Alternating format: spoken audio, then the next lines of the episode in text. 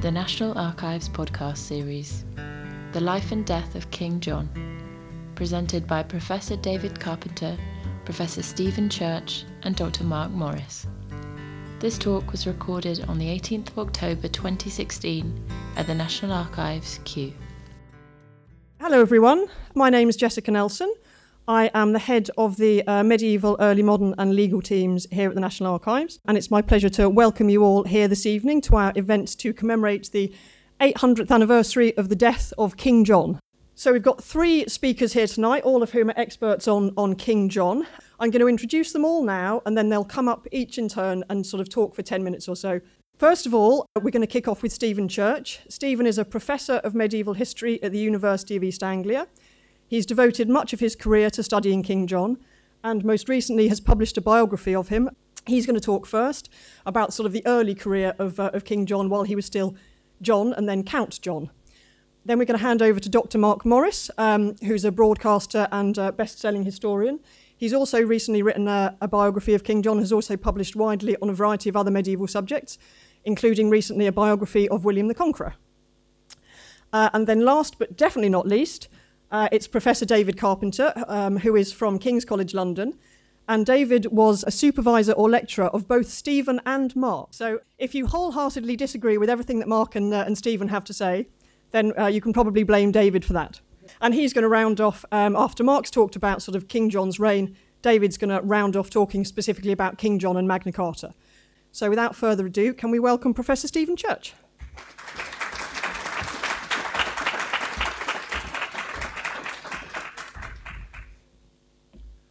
Well, thank you very much indeed for that kind introduction. Um, I get the job of setting the scene, really, uh, and what I want to do is, rather than sort of take you through um, John's life from his birth in eleven sixty-six through to uh, his accession as king in eleven ninety-nine, I wanted to try and uh, draw out a particular theme. Uh, and what I'm trying to think about in this talk, in this sort of ten-minute introduction, this scene-setting introduction to John, is to think about uh, John and try to get away from John as the uh, comic book villain. He, he is our favourite comic book villain, I think. Um, most of us are introduced to John as the wicked Prince John in those Robin Hood tales, and what image we have of him depends whether it was a Disney cartoon that we first came across John or whether we came a- across John in some sort of uh, book or comic book. Uh, and he is the villain of the piece. And we can see him very clearly as the villain of the piece because he is the main protagonist, or at least his uh, deputy, the, the, the Sheriff of Nottingham, is the main protagonist against um, Uh, Robin Hood, who we know is good. Robin Hood uh, stands for all things that are good, even though he's uh, an outlaw. And we come across John as the man who was struggling, who was attempting to take from the brave Richard the Lionheart, attempting to take from uh, Richard, his brother, the kingdom, t- t- attempting to take it uh, for himself. But what I want to try and persuade you to do is to Um, to try and throw away that image that you have of John. Uh, I mean, I would say that it's a hard image for professional historians and non-professional historians alike to overcome. These are the sorts of things that we're brought up with as children, and they're hardwired into us, and we need to, to, to try um, in a very conscious way to overcome that hard wiring that got there uh, when we were Uh, uh, children. And it's therefore very easy also to fall into the trap, I think, of seeing John's life in retrospect. We know where it's going to end. Uh, Marc and David are going to tell us where it's going to end. It's going to end in uh, disaster. But I don't think that we should start out by seeing John as being inevitably heading in the direction of, um, uh, of disaster. Now, there's no doubt at all that John was a schemer. And I wouldn't want you to go away from this talk thinking that the young John was a good lad who went astray. But I want to try and contextualise that for you, contextualise that scheming John of our imaginations, that scheming John of the Robin Hood legend, that scheming John who is attempting to take away from Richard his rightful uh, kingdom. And I suppose the context, context of this is we have to think about who John was. John was born in the win- winter of eleven sixty-six, uh, eleven sixty-seven, and he was the eighth child of the most charismatic couple of mid-twelfth century Europe. Henry the Second, who was ruler of England, he was ruler of Normandy, he was ruler of Anjou, he was ruler in right of his wife of Aquitaine, and his wife, of course, was Eleanor of Aquitaine, still remembered fondly by the French and still a name that we can conjure with uh, today. And he was their eighth child, their youngest child. In eleven sixty-nine, Henry the Second made a decision. Let's not go into the reason why he made this decision, but he made a decision to divide his inheritance, to let it be known what would happen to those lands once he had died. And in this division, he left out John. John was completely excluded from it. And that's perhaps not surprising. John was only two at the time. Uh, Henry the Second and Eleanor were seasoned enough parents to know that um, children uh, had A, a struggle getting through those first years of life, and, and why divide up your lands with a, a small boy who might not even make it to the age of five, let alone make it to the age of uh, adulthood. And presumably John wouldn't have remembered this. This is not to delve into psychohistory, but who of us remembers what was going on when we were two? But when John was five, something quite extraordinary happened.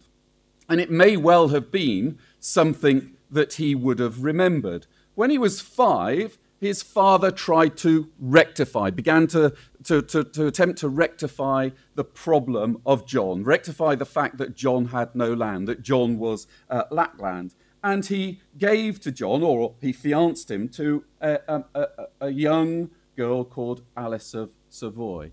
Now, this act threw the um, family of Henry the Second into a political crisis. And it threw it into a political crisis because one of the things that Henry wanted to do was to give some castles to John as part of his marriage portion. And these castles, in the mind of Henry the Second's eldest son, Henry, who had been crowned as a king in eleven seventy, so only three years before, these were his territories. And his father should not be giving away these castles, giving away these castles uh, without his, uh, uh, his permission. So during the years eleven seventy-three, eleven seventy-four, there was an extraordinary civil war which raged across Henry the Second's lands, Henry the Second and Eleanor's lands. And it looks like Eleanor of Aquitaine was at the heart of this civil war. In fact, Eleanor, at the end of this civil war, was placed into prison in eleven seventy-four and not released until her vengeful uh, husband had died in eleven eighty-nine. She seems to have been a very important part of this, um, um, this uh, civil war that was going on. And the civil war involved Henry the Second and Eleanor's sons. John was not involved in it, but, but Henry, the young king, the next son in line, Richard, Richard the Lionheart, remember him, famous Richard the Lionheart, our hero, and uh, Geoffrey. We often forget Geoffrey because Geoffrey of Brittany uh, died uh, before his father died. He died in a in a, in a tournament accident um, in, and I've forgotten, eleven eighty-seven or something like that, eleven eighty-seven, eleven eighty-eight, no, eleven eighty-six. So the first memory that John must have had was a family in dispute. The lessons that he must have learnt from this, aged um, just five, six in eleven seventy-four, was that brothers fought, that brothers rebelled, that sons fought, that sons rebelled. And actually the lesson of eleven seventy-four was that Henry the Second won, winner takes all. The boys were put back in their respective boxes. Eleanor of Aquitaine was locked up in a castle. William the Lion, the King of Scots, who had been foolish enough to get himself involved in it, he had a difficult time of it too. So the lesson that John learnt from that must have been that the winner takes all. there were other rebellions in John's, in Henry the Second's reign as well. So in the winter of eleven eighty-two, eleven eighty-three, the young king again went into rebellion. We don't need to go into the reason why he went into rebellion, but the young king stalked off. The brothers were at each other's throats. This time, Richard and Geoffrey, um, essentially on the side, on each other's side, um, with a face-off with the young King Henry. When the young King Henry died in eleven eighty-three, that was the point that um, John was brought into the political equation. He was sixteen. His father suddenly um, um, wanted to bring him actually to the very heart of the political, uh, the, the, the, the politics of the era. And he decided that what he wanted to do was to give John Aquitaine. Now, in the division of eleven sixty-nine, Richard had been given Aquitaine. Richard wasn't too keen on the idea of giving up Aquitaine, and he dug his heels in. So what did Henry the Second do?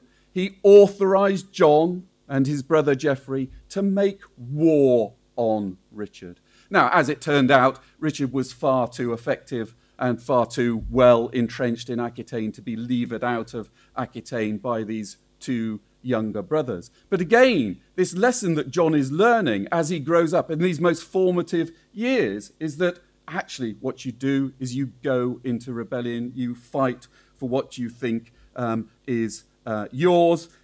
The lesson is brothers fight, sons fight, sons rebel, brothers rebel, uh, the winner takes all. And the winner takes all in eleven eighty-nine as well, because when Henry the Second died, the person who took over the whole of those Angevin lands was in fact Richard.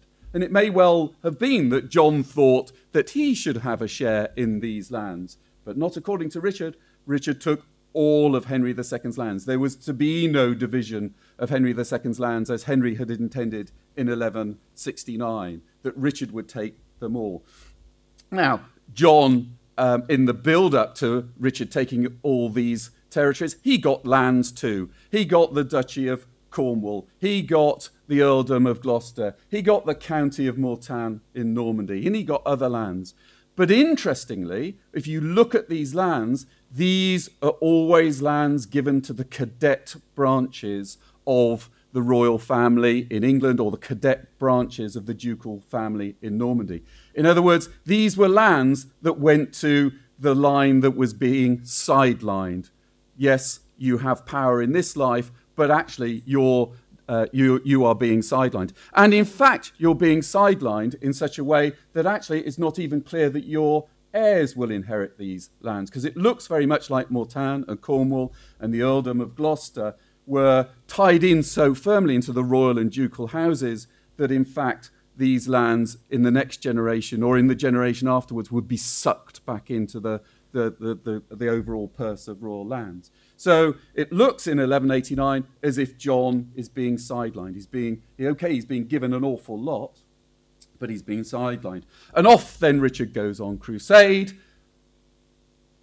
returns, is foolish enough to get himself captured by, first of all, Duke Leopold of Austria, who then hands him over to the Emperor, um, the Emperor of Germany, Henry the Emperor of Germany, and Uh, Richard is um, incarcerated in a castle. And this is precisely the moment that John decided that he, his opportunity had arrived to take the Angevin inheritance for himself. Because what had he learned? From the age of five onwards, he'd learned that brothers fight, that brothers rebel, that sons fight, that sons rebel, that the winner takes all. The problem that John had was that actually, Normandy, under the leadership of the Seneschal, England, under the leadership, well, probably under the leadership of Eleanor of Aquitaine, refused to give in to John, maintained their hope that Richard would eventually be uh, released.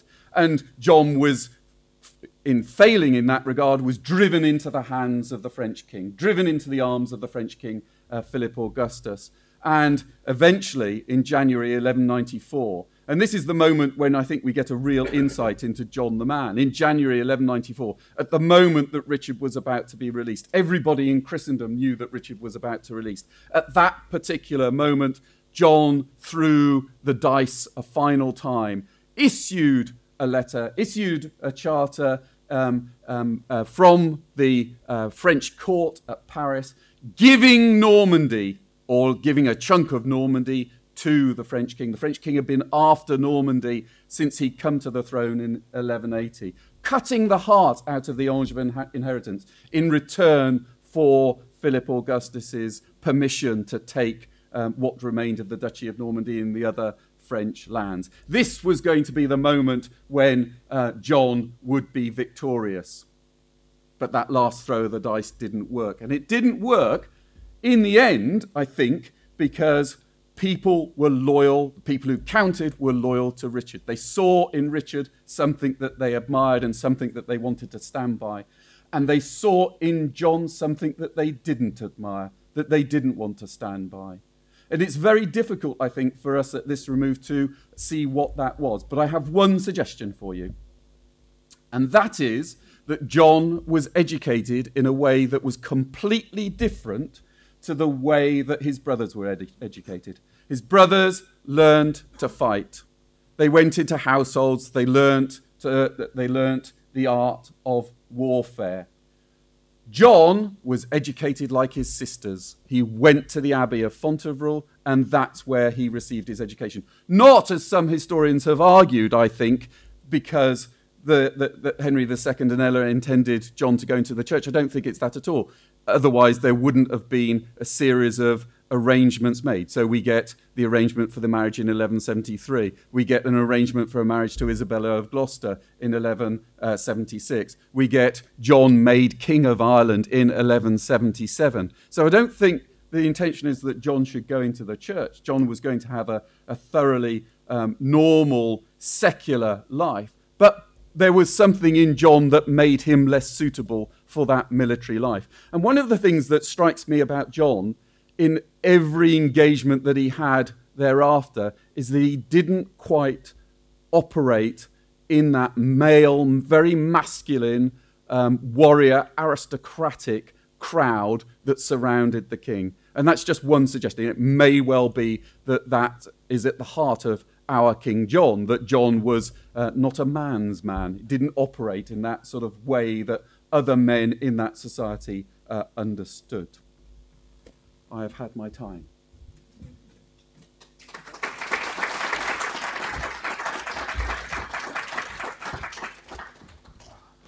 Good evening.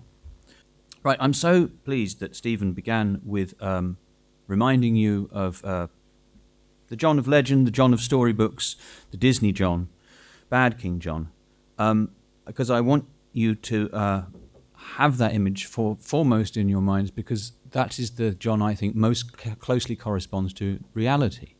Um, I think it's one of those happy occasions where even Walt Disney managed to get it right, because John was a total jerk. And I want to just emphasize a couple of qualities is the wrong word, a couple of um, aspects of his character by really sketching out the first few years of his reign. So John comes to the throne in eleven ninety-nine when, as you probably all know, Richard is hit by a crossbow bolt when he's besieging this tiny castle called Chaloux in southern France near Limoges. And you might think, well, John's time has finally come because he is the last surviving son of Eleanor of Aquitaine and, and Henry the Second. But he has a problem in the shape of his nephew Arthur, the son of his uh, older brother Geoffrey, who died in eleven eighty-six. And Arthur is a real problem for John. You might think again, well, surely there were rules. You know, does it go to the nephew or does it go to the uncle in this instance? Well, if you were talking about maybe fifty, sixty years later, then there were more clearly defined rules. You can see that operating in the later thirteenth century. The turn of the twelfth and thirteenth centuries, not so much. And then, and again, the rules differed according to which bit of the Angevin Empire you were standing in. So what the law was in England differed to the law in Anjou, differed to the law in Brittany, differed to the law in Normandy. What it boiled down to in eleven ninety-nine was how much political support each candidate had. And without driving home the parallel, it basically was whether you were a Remainer in the Angevin Empire or you wanted to leave. Arthur had been raised in Brittany. He was the son of Geoffrey, Duke of Brittany. He was the Duke of Brittany himself, albeit a, a teenage boy.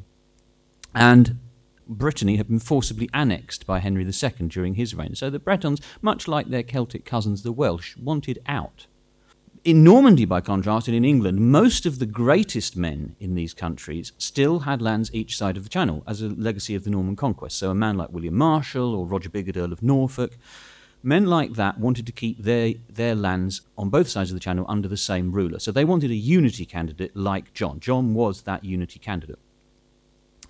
And the two sides went to war in eleven ninety-nine, and Arthur was backed by Philip Augustus, and I'm not going to try and search for a modern parallel to Philip Augustus, but you could, some outside power that was happy to see the Angevin Empire broken up. Now, initially, in this succession dispute, John does quite well. You can make a case to say John, at the top of his reign, acquits himself reasonably well. You can also demolish that case if you've got more time, as I do in my book. But for the sake of argument, let's say John manages, by twelve hundred, to persuade both Arthur and his rival Philip Augustus, King of France, to recognise him as heir to the entirety of Richard's inheritance, so England, Normandy, Anjou, Aquitaine. But fairly quickly, John contrives to reopen that war, and by twelve oh two, the war has re-erupted. It's at this point that John, I think it's probably the greatest military coup of his life, pulls off this astonishing military coup when he hears that his elderly mother, Eleanor of Aquitaine, is being besieged in a castle um, in Poitou called Mirabeau. And he rushes south to save her. And she's being besieged by Arthur and the barons of Poitou. And John manages to capture all of them. He captures not only Arthur, but almost all of his supporters. He sends a jubilant letter back to England that August saying, "We got them all." The letter concludes, "God be praised for our happy success." But the point I want to make off the back of this is John contrives to throw this away very quickly, and the reason it seems to me he, he, he fritters away this trump card is his cruelty. It's his outstanding cruelty.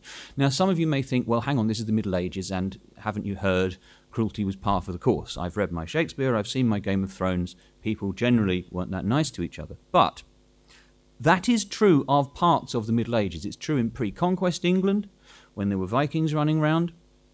It's true in late medieval England. As you'll know from your Shakespeare, people are forever being having their heads chopped off or being stabbed through the arras. In the twelfth and thirteenth centuries, not nearly so much, not at all, in fact. In between ten seventy-six, when William the Conqueror orders the execution of Earl Waltheof, and thirteen oh six, when Edward the First does in the Earl of Athole, two hundred thirty years, no earl is deliberately put to death. In this period, chivalry reigns. You capture your enemies, you imprison your enemies, you keep them in comfortable confinement, and if they promise to be very good and give you sufficient pledges and guarantees, you can then let them go. But you don't mistreat them, and you certainly don't murder them. Unless you're John. John repeatedly breaks this taboo. The prisoners taken at Mirabeau, we're told, are led away in chains and carts. And the history of William Marshal says, "He kept his prisoners in such a horrible manner and in such abject confinement that it seemed an indignity and a disgrace to all those with him who witnessed his cruelty." So they're the key words: indignity, disgrace, cruelty. And what he does with these captives is genuinely shocking. It's something that's been skirted over by uh, historians of John's reign, but in the case of twenty-two of those Poitevin prisoners, these are knightly prisoners, these aren't sort of common men infantry, twenty-two scions of noble families. He sends them to various castles in England. But at the start of twelve oh three, in February twelve oh three, he sends letters back to England ordering them to be rounded, rounded up and sent to Corfe, where they are deliberately starved to death. I have the testimony of four independent chroniclers that suggest as much, or assert as much, and, and, and suggest as much in two cases.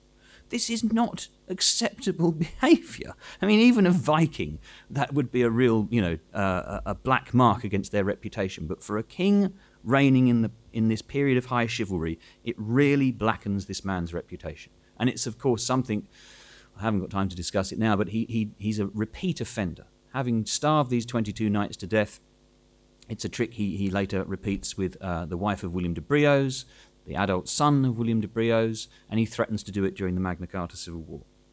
He also murders his own nephew, or at least arranges the disappearance of his own nephew a couple of months later, in April twelve oh three. And again, this is something that really, sh- it's the only good bit in Shakespeare's dreadful King John play. uh, the, the, the murder of Arthur. And Shakespeare, of course, lets John off the hook because Arthur is spared in the play and uh, uh, and falls to his death trying to escape with knotted bedsheets. But contemporaries gave John no such benefit of the doubt. Contemporaries alleged that John had either murdered Arthur with his own hand or simply had him removed uh, by assassins. But either way, John is uh, Arthur is in John's care, in his custody, when he is rubbed out at Easter twelve oh three. And these dreadful acts, by me, even by medieval standards, do John no good at all. He's evidently trying to prove his strength. He's evidently trying to demonstrate that he is not to be trifled with. And yet, a few weeks after Arthur's death, when Philip Augustus invades Normandy, John, characteristically and not for the last time, responds by running away. He sends William Marshal to try and save Richard the Lionheart's great, spectacular new fortress at Chateau Gaillard, Uh, a nighttime operation that goes badly wrong. But John makes no effort to resist this French invasion of Normandy. And a couple of months later, he runs away. He leaves the Normans to their fate and retires to England. Normandy, the following March, Chateau Gaillard falls, and the following summer in twelve oh four, Normandy falls to the French. Almost without a break, there are a couple of small breaks, but after one hundred forty years odd of being bound to England since ten sixty-six, Normandy and England go their separate ways. So this is a very big geopolitical shift. And it's down to John's cowardice. Um, it's, it's a repeated charge against John. No man may trust him, said Bertrand de Bourne, for his heart is soft and cowardly. It's a, it's, it's, it's a repeated charge. And the loss of Normandy means John is deeply ashamed. I think you can read, certainly in some nineteenth, perhaps even some twentieth century treatments of John's reign, you can walk away with the notion that, well, who needs bits of France anyway? You know, now England is in ma- you know, mag- magnificent isolation, and it can concentrate on its manifest destiny to, you know, uh, go and make trade deals. I mean, sorry, conquer the rest of the British Isles and the world. But for contemporaries, for John, you know, these rulers, Henry the Second was born in Le Mans. That's why he was trying to head to Le Mans when he felt mortally ill. There's a reason Henry the Second is buried at Fontevrault and not Westminster. There's a reason Richard is buried there as well. These men were Angevin princes first and foremost. You know, they'd r- ruled England ancestrally since ten sixty-six, but they'd ruled Anjou, had been uh, their patrimony since the tenth century. And John has lost it. John's lost Normandy. John has lost the fatherland, and it is deeply shameful. He has lost the lands that his father assembled and his brother maintained. And so he spends the rest of his reign desperately trying to get them back. And it all boils down to one thing, which is raising money. Raising money to pay for men. And this is something that David will, I'm sure, enlarge upon, but it means the rest of his reign, he is extracting money from England on a scale that hadn't been seen, in Nick Barrett's famous words, since the conquest. A level of exploitation not seen since ten sixty-six. So he imposes massive fines for inheritance, four-figure sums, at a time when you were lucky if you were getting a three-figure sum as your take-home pay. He imposes huge taxes. He sells justice on an industrial scale, right down to a very low, sort of middling gentry level. Enormous fines for trivial offences. He demands money from previously exempt groups like the Cistercians. He extracts more money than any previous king from his Jewish subjects, rounding them up and torturing them until they agree to pay up. So by twelve eleven, he had his income, which had initially been about twenty or twenty-five thousand pounds a year, had skyrocketed to something like a hundred and forty-five thousand pounds a year. He multiplied his income by a factor of five or six, but it comes at a cost, and the cost is political discontent. And the result, as we know, after last year's jamboree, is Magna Carta, at which point I should hand over to the, the maestro of Magna Carta, Professor Carpenter.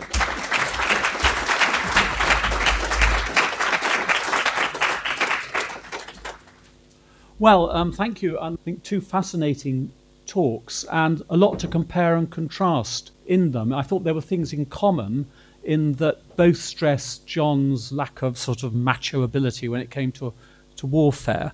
Um, but on the other hand, Mark placed uh, much more emphasis on John's cruelty, which Stephen didn't, and I should be interested to hear. I think that's something we might try and debate, um, what, what Stephen thinks about cruelty. I don't quite agree about John and warfare, but we, we might uh, come on to that. Anyway, let me recommend both their books, uh, which do give a, you know, they're beautifully complementary books, which give a different sort of perspective on John. Lots in common, lots not. Um, what I thought I'd do today is talk very briefly, um, very directly about John's attitude to Magna Carta. And I think we've got two things to look at there. One is, or two things I am going to look at there. One is, why did he concede it? And then secondly, why within little more than a month did he reject it? So let's start then asking ourselves, why in twelve fifteen did John, what brought John to the negotiating table? And I think that's the easiest question to answer, because of course it was the fall of London, the fall of London on the tenth of May, uh, twelve fifteen. And of course that was a hammer blow for John, because what it meant was he could no longer easily win the war. Indeed, he couldn't really see a way forward of winning the war, because, of course, London is so vast, it can't be besieged. All the resources of London are now at the disposal of the barons. They garrison the walls. So the war cannot be won. And so John now thinks, let's try another tack. Let's negotiate. Let's see if we can reach a peaceful settlement in which people will lay down their arms and we'll, there'll be peace. And so John, before the fall of London, he's not in serious negotiations with the barons. Afterwards, he is. And so that brings us to the negotiations at Runnymede and to um, this document here, because this is, these were the terms presented to John at the start in Runnymede. This is in a wonderful eighteenth, early nineteenth century engraving, because the original is now so faded. And it's called, of course, as you all know, the Articles of the Barons. And probably this was presented to John at the start of negotiations at Runnymede. Incidentally, if you want to ask about Runnymede uh, and the place, there has been some fascinating new sort of work on the archaeology of Runnymede, which we might um, talk about. Now, so John sees this and he sealed it in, in order to indicate that he accepted those terms, not as the final settlement, but as a basis of negotiation. Now, this is where we've now got another really big question to ask, because why on earth was John prepared to negotiate on those absolutely poisonous terms? Now, it's perfectly true there are some things in those demands and some things in the eventual Magna Carta to which they led, and there's that wonderful seventeen thirty-three engraving of one of the four originals. So there were some things which were acceptable, like the expansion of, of, of the common law. But uh, I mean, the great bulk of it must have been rat poison, you know, the hundred pound baronial relief, um, taxes, scutage requiring the common consent of the kingdom. And above all, of course, at the end, there is this terrible security clause. I mean, this is the whole, that's extraordinary thing in which the John empowers Um, the barons to choose twenty-five of their number to enforce the charter. And actually, although it's very rarely commented on, they had a wider brief than that, the twenty-five, in that you could go to them with any complaints of injustice at all. So they were a permanent commission monitoring the whole running of, of royal government. And I think that great old historian V H Galbraith was right to say that, you know, this together represented the most fantastic surrender of any king to his subjects. So why on earth has John, is John prepared to agree it? Now, I think this is a much harder question to answer. The London one is easy. Why John accepted the terms, we can only be prepared to negotiate on those terms. I think we can only speculate. My own view, though, is this, that, one, that John was prepared to gamble. I think John was a great short-term political manoeuvrer. He thinks round the angles of all sorts of problems. And he thought round this one and actually got it wrong, but, you know, he might have been right. And what John calculated was this. If I concede the charter, everybody will, it will lead to peace. Everyone will go home. Everyone will lay down their arms, and then they'll forget all about it.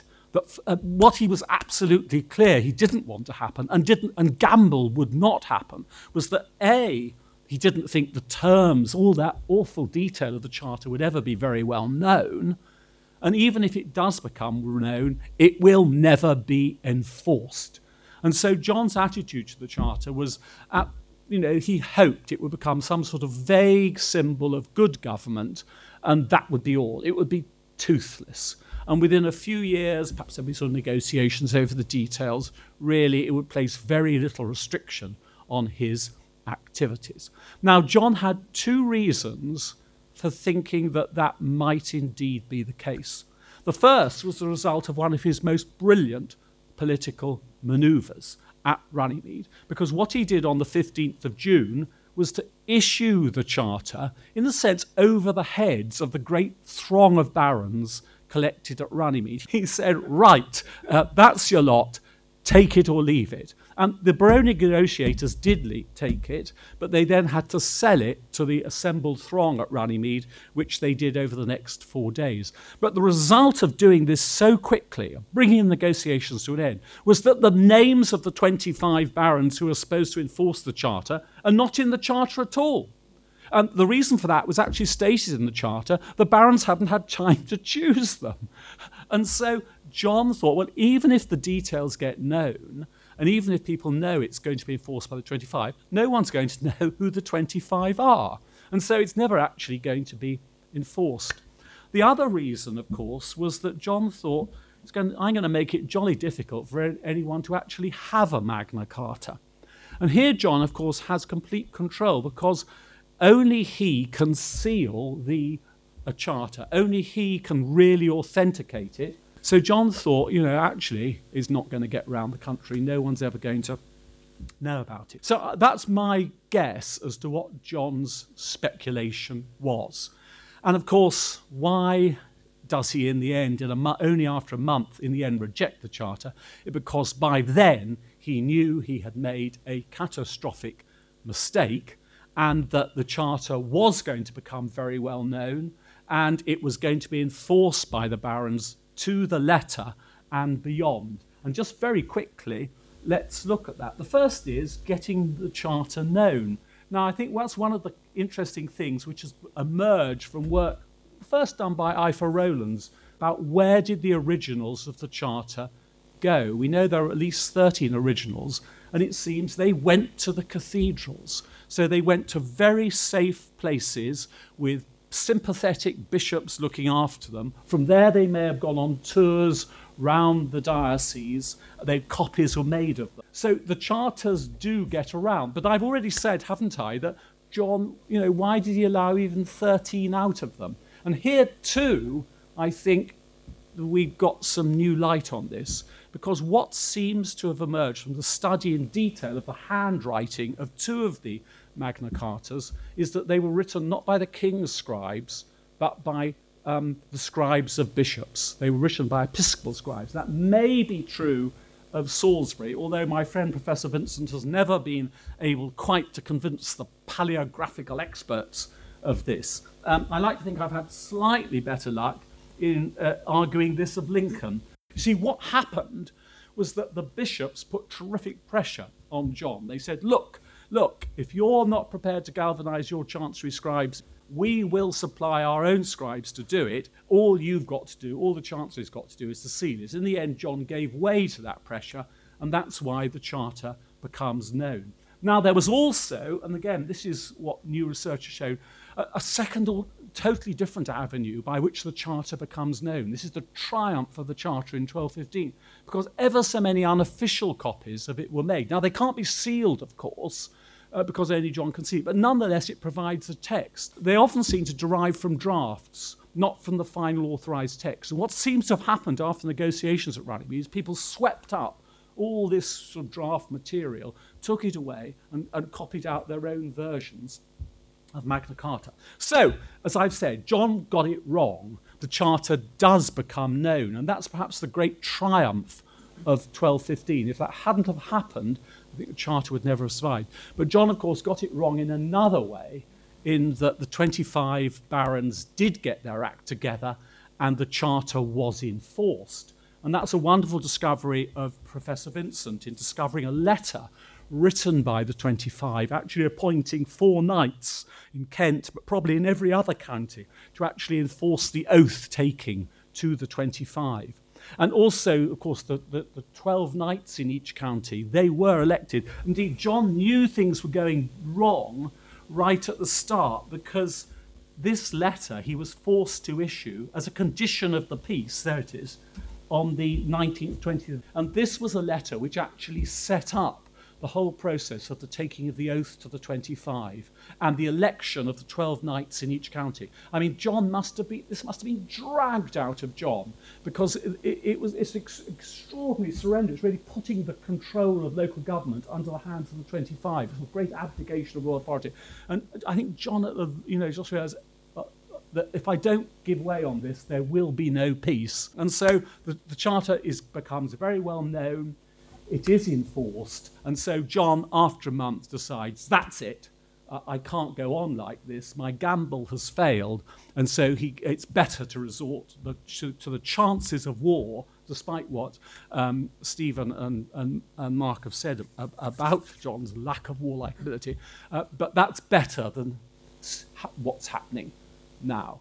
And so John gets the Pope to quash the Charter, and the rest is uh, history. But in a way, I sort of think the events of twelve fifteen explain why the Charter survived. Because, and I think the key thing there is how well known it was becoming from the very start. From the very start, it is digging deep roots into the hearts and minds of the political community.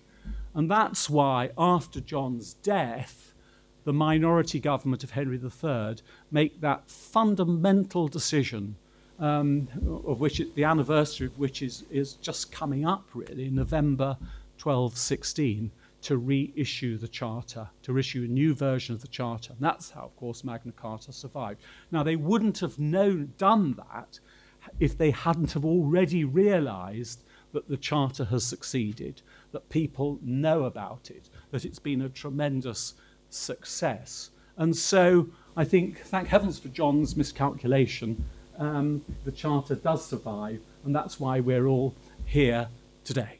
Thank you.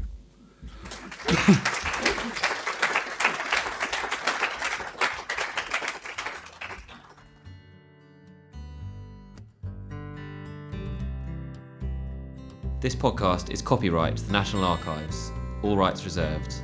It is available for reuse under the terms of the Open Government Licence.